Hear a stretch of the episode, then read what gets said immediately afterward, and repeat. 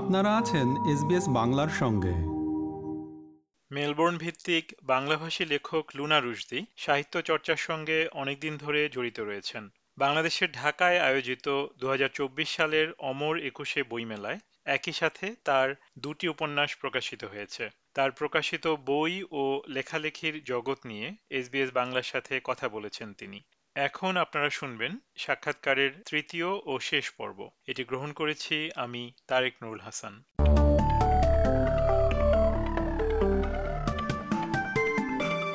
এমনিতে উপন্যাসের পাঠক হিসেবে ধরেন আপনি কোন উপন্যাসটাকে সফল বলবেন, বা এই আইডিয়াটাকে যখন আপনি লিখছেন তখন কি এটা চেঞ্জ হয়ে যায়? মানে পাঠকের কাছে সফল উপন্যাস যেটা, সেটা কি লেখকের জন্য একই থাকে নাকি বদলে যায়? খুবই কঠিন প্রশ্ন। আমি সফল বলতে মানে আমার কাছে যেটা মনে হয় যে যেটা একটা উপন্যাস বললে আমার একটা ফিল হতে হবে, যেটা একটা অথেন্টিসিটির ফিলিংটা থাকতে হবে, যে যেটা আমি পড়তেছি ওটা আমার আমি কি বিশ্বাস করতেছি কিনা। মানে সেটা হয়তো আমি যে দৃষ্টিভঙ্গি আমার, তার থেকে হয়তো একদম অপোজিট কোনো দৃষ্টিভঙ্গি হতে পারে, বা আমার জানা জগতের বাইরের অনেক কিছু হতে পারে, বা আমার আগ্রহের জগতের থেকেও আলাদা কোনো কিছু হতে পারে। কিন্তু যেই জিনিসটা আমি পড়লাম আমার যাতে মনে হয় যে এটা আসলে অথেন্টিক, এটার মধ্যে ইয়ে নাই, যে কোনো একটা মেকি কোনো কিছু নাই, ভনিতা নাই, হ্যাঁ, ওই জিনিসটা আমার কাছে মানে ওটা আমার খুব অ্যাট্রাকটিভ লাগে আর কি। আর যে মানে আমি দেখছি যে আমার নিজের যে জিনিসগুলো ইয়ে হয়, যে খুব বেশি অনেক সময় থাকে না যে এত ইমোশন মানে কচলায় কচলায় ইমোশন বের করতেছে, ওগুলো আমার কাছে মানে পছন্দ হয় না। তো আমার হচ্ছে মানে ধরেন অ্যাজ এ রিডার আমি একদম স্ট্রেট ফরওয়ার্ড ভাবে কথা বলতেছে বা একটা গতিতে যাচ্ছে উপন্যাসটা, ওটা ভালো লাগে। কিন্তু আবার এরকম না যে একদম কঠিন উপন্যাসও যে আমি পড়ি নাই ওরকম না, মানে আমার হচ্ছে মনে হতে হবে যে এটার মধ্যে মানে কতগুলো লেয়ার আছে, যে আমি এটা এরকম অনেক, যেমন দ্য পিয়ানিস্ট আমি পড়তেছিলাম, না সরি দ্য পিয়ানো টিচার, তো ওটা পড়তেছিলাম। I found it really very difficult to read, কারণ মানে মানে অনেকগুলো নুয়ান্সেস আছে ওটার ভিতরে, বা ক্যারেক্টারটা খুব ইজি না, বা যে কথাগুলো বলা হচ্ছে ওগুলাও ইজি না। কিন্তু ওটা মানে আমার তারপরে আমি ওটার মানে কয়েক পৃষ্ঠা করে পরে আমি গেলাম, এবং শেষটায় আসলে তখন বোঝা যায় যে what it was leading to. হ্যাঁ, ওই যে এই বইটা পড়ে আমার কাছে মনে হয়েছে এটা একটা সফল উপন্যাস, এটা যদিও খুব কঠিন পড়া। কিন্তু আবার অনেক সহজ উপন্যাসও আমার মনে হয় যে খুব সফল উপন্যাস। মানে এটা আসলে ডিপেন্ড করে যে এটা আমি কোন জনরাটা পড়তেছি, বা এটা হচ্ছে যে মানে কোন পাঠকের জন্য এটা আদর্শ। বা ধরেন একদম খুবই ইজিলি লেখা এরকম উপন্যাস আমার খুব ভালো লাগছে, যেমন আসিফ নজরুল ভাইয়ের একটা লেখা আমি পড়লাম উধাও। ওটা মানে ইটস অ্যাবাউট একটা পুরান ঢাকার একটা ছেলেকে নিয়ে, তো এবং এখনকার রাজনৈতিক নিয়ে এবং তার প্রেম নিয়ে। কিন্তু আমার কাছে মনে হয়েছে যে এটা খুব সুন্দর করে লেখা, হ্যাঁ, কিন্তু এটা খুব আমার একদিনেই পড়া হয়ে গেছে হয়তো, হ্যাঁ, এরকম। তো ওইটা আমার কাছে মনে হচ্ছে সফল, কারণ আমার মনে হয় যে এটা খুব অথেন্টিক এই জিনিসটা। আর আমার নিজের বেলায়ও এটাই আমার কাছে মনে হয় যে আমি যেটা বলতে চাচ্ছি, আমি যেটা জানি, আমার মানে আমার বানায় তুলতে হবে না, বা আমার হয়তো একটা ফেক ইন্টেলেকচুয়াল হতে হবে না। আমি যেরকম আমার লেভেলেই আমি লিখলে ওটাই মনে হয় সবচেয়ে ভালো। এবং ওই এক একটা জনরা তো থাকে, যেমন আলভি আহমেদ লেখে এখন, ওর বেশিরভাগ ইয়ের মধ্যে একটুখানি পড়া বাস্তবতা থাকে বা কোনো ইয়ে থাকে, কিন্তু ওর যেটা করে যে ওরটা ওর মতো করে ও লিখতেছে, ওটা তখন ভালো লাগতেছে। বা ধর মুরাকামি ভালো লাগে আমার, মানে আবার আমার বিভিন্ন রকম আমার জিনিস ভালো লাগে একদম। যেমন আমাকে অনেকে বলে, আমি তো হিন্দি সিরিয়ালও দেখি বা এগুলাও দেখতেছি, তো বলে যে এটা আমি তোমার রুচি জাজ করতেছি, আমার ফ্রেন্ডরা আমাকে বলে। আমার আসলে ওটা না, আমার সবকিছুর মধ্যে আমি কোনো না কোনো একটা কিছু পাই যেটা হয়তো ভালো লাগতেছে, ওটা ইয়ে করি। তো পড়ার ব্যাপারে ওরকম যে আমি মোটামুটি সর্বভুক আর কি। আচ্ছা, এবার একটা অপ্রিয় প্রসঙ্গ। আপনি লিখছেন বাংলায়, কিন্তু আপনার আবাস হচ্ছে অস্ট্রেলিয়ায়। তো প্রবাসে বসে বাংলায় লেখার অসুবিধাগুলো কি কি, বা অসুবিধা যদি না থাকে, যদি সুবিধাই থাকে সেটাই বাকি। অসুবিধা হচ্ছে যে আমি ধরেন বাংলায় লিখতেছি, আমার পুরা পাঠকের যে বেসটা বা আমার সবাই তো বাংলাদেশে বা বাংলা ভাষাভাষী যেসব বা এইসব জায়গায়, হ্যাঁ, কিন্তু আমার এখানে যেমন কেউই আমাকে চিনতেছেও না, লেখাও পড়তেছে না বা কোনো কিছু। তো এটার আসলে দুই দিকেই, এটা সুবিধাও এটা অসুবিধাও। সুবিধা হচ্ছে যে আমি যদি মানে একদম অ্যানোনিমাস থাকতে চাই, আমার নিজের মতো, আমার নিজের লাইফ, ওটা নিয়ে আমি থাকতেছি, অন্য কোনো ঝামেলার মধ্যে যাচ্ছি না বা কোনো রকম লেখালেখি বিষয়ক রাজনীতির মধ্যেও পড়তে চাচ্ছি না। আমি আমার নিজের ইচ্ছা আমি লিখতেছি এবং আমার জীবনের একটা অংশ হিসাবে আমার লেখালেখি আছে। তো ওটা কিন্তু একটা সুবিধার জায়গা যে আমি কোনো রকম ইয়ের মধ্যে নাই, বইয়ের মধ্যে নাই এটা। আর অসুবিধাটা হচ্ছে ওইটাই যে ধরেন এখন বইমেলায় আমার বই আসছে, আমি জানি না যে আজকে আমি আমার পাবলিশারের সাথে কথা বলতেছিলাম যে আমি তো বুঝতে পারতেছি না যে কিরকম হচ্ছে বা কেউ পছন্দ করতেছে কিনা। হ্যাঁ, তো এই যে আমি জানতেছি না বা এক্সাইটমেন্টটার মধ্যে থাকতে পারতেছি না, এটা একটা মানে একটা নেগেটিভ ইউ হয় যে ওই খুশিটা 100% খুশিটা হতে পারতেছে না। আমাকে হচ্ছে অনেক বন্ধুরা যেটা করতেছে ওরা বই কিনে কিনে ফেসবুকে পোস্ট করতেছে বা আমাকে ছবি দিয়ে পাঠাচ্ছে, ওইটুকুই আমি বুঝতে পারতেছি, আমি একদম আসল ফিলটা আর কি পাচ্ছি না। তো ওটা তো একটা কষ্ট থাকে এবং ওটা তো একটা মানে আমাদের মেনে নিতে হয়, আমরা যেহেতু বিদেশে থাকি। তো এক্ষেত্রে আপনি কি নিজেকে প্রবাসী লেখক হিসেবে মানে পরিচিত করতে চান নাকি শুধু লেখকই থাকতে চান?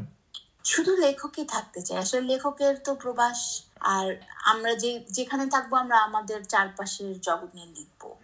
সো আমার মনে হয় যে লেখকই ঠিক আছে, কারণ লেখকের সব মানে নিজের দেশেও প্রবাস হতে পারে লেখকের কাছে বা নিজের জায়গা মানে সত্যিকার এমনিতেও কিন্তু মানে যেটা আমি ফিল করি আমার নিজের সম্পর্কে যে আমি কোথাও ঠিক মতো ফিট ইন করি না, যে আমি যে এইখানেও যে আমার একদম আমি 100% সবার সাথে ফিট ইন করতেছি সেটা না, আমি দেশে থাকলেও করতে পারবো না। মানে একটা সামহাও তো একটা মানে পাজলের একদম ক্লিক করে বসে যাওয়ার মতো হয় না, জিনিসটা একটু উঠেই থাকি। তো ওইটা তো একটা একরকম প্রবাস, ওটা আমি যেখানেই থাকি।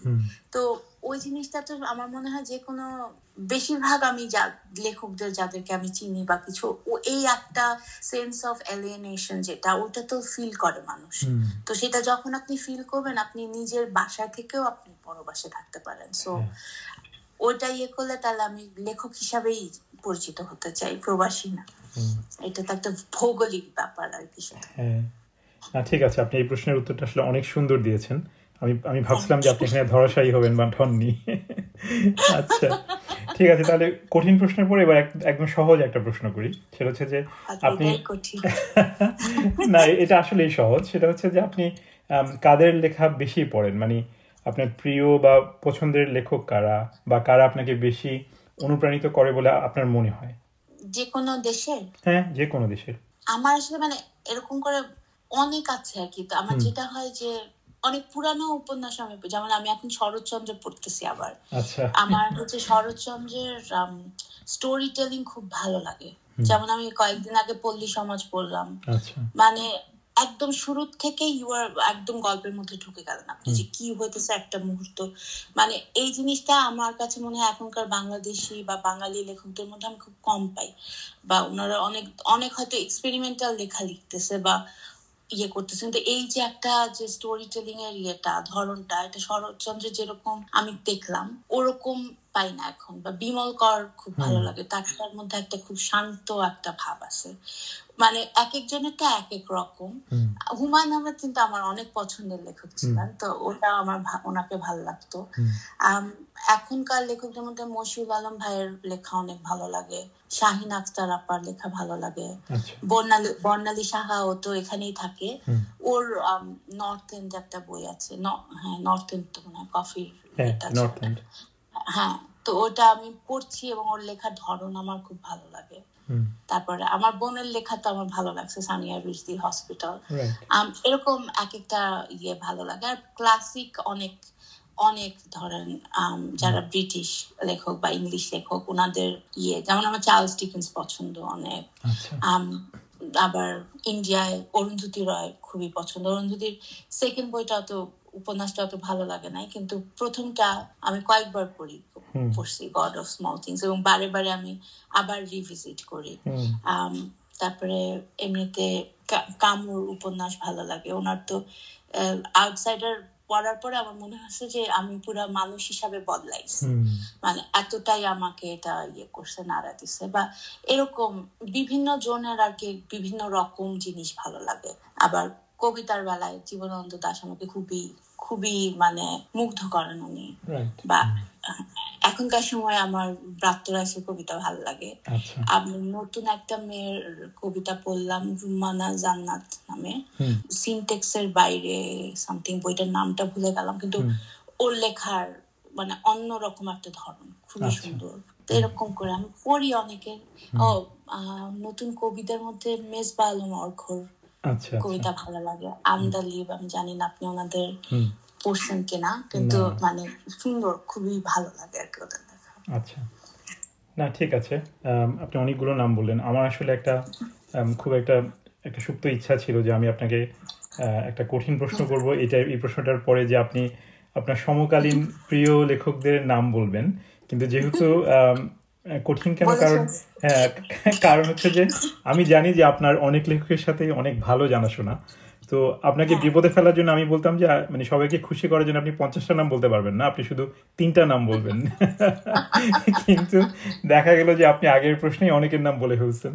সুতরাং আমি আমার এই প্রশ্নটা উইথড্র করে নিচ্ছি, কোনো অসুবিধা নেই। তারপরে যদি আপনি চান আপনি এখন 3টা নাম বলতে পারেন নিজেকে বিপদমুক্ত করার জন্য। না না না, বলছি অলরেডি। আচ্ছা ঠিক আছে, না অসুবিধা নাই, অল গুড। শেষ প্রশ্ন যেটা, সেটা হচ্ছে যে এই দুটো উপন্যাসের পরে এখন আপনি কি নিয়ে ভাবছেন বা পরের লেখা নিয়ে আপনার কি পরিকল্পনা? আমি আসলে একটা বেশ বড় উপন্যাস অনেকদিন ধরে প্ল্যান করছিলাম। এটা বেসড অন আমার আব্বা করটিয়া কলেজে পড়াতেন, করটিয়া কলেজে আসলে প্রিন্সিপাল ছিল, এবং আমার জন্ম করটিয়ায়। এটা 1972 থেকে আব্বা ওখানে ছিল, 1972 থেকে 1976 পর্যন্ত। তো ওই সময়টা নিয়ে আমি লিখতে চাই, যে ওই সময় মানে করটিয়ার আব্বা আম্মা দুজন ইংল্যান্ডে ছিল, তো তারপরে ওরা দেশ স্বাধীন হওয়ার পরে ওরা আর বিদেশে থাকলো না, ওরা চলে গেল দেশে। যে ওখানে আব্বার মনে হয়েছে যে he wants to do something বাংলাদেশের জন্য। তো তারপরে খুবই ইয়াং একজন প্রিন্সিপাল, তারপরে তাদের সংসার এবং ওই সময়কার ব্যাকড্রপ বা পলিটিক্স, ওই সময়কার ওই জিনিসটা নিয়ে আমি একটা উপন্যাস প্ল্যান করতেছি। এখনো খুবই খুবই একদম শুরুর লেভেলে, কিন্তু ওইটা হচ্ছে আমার নেক্সট বড় প্রজেক্ট আর কি। তো আমি জানি না ওটা কবে শেষ করতে পারবো, আশা করি মানে দেখা যাক কত তাড়াতাড়ি পারি। অবশ্যই, আপনার অনেক শুভকামনা থাকলো আপনার পরের প্রজেক্টের জন্য। ঠিক আছে, হ্যাঁ, আমাদের আলাপ এখানেই শেষ। তো SBS বাংলার তরফ থেকে আমাদেরকে সময় দেওয়ার জন্য আপনাকে অনেক ধন্যবাদ। আপনাকে অনেক ধন্যবাদ, এতখানি সময় আমাকে দিলেন, আর আপনাদের সবার জন্য শুভকামনা।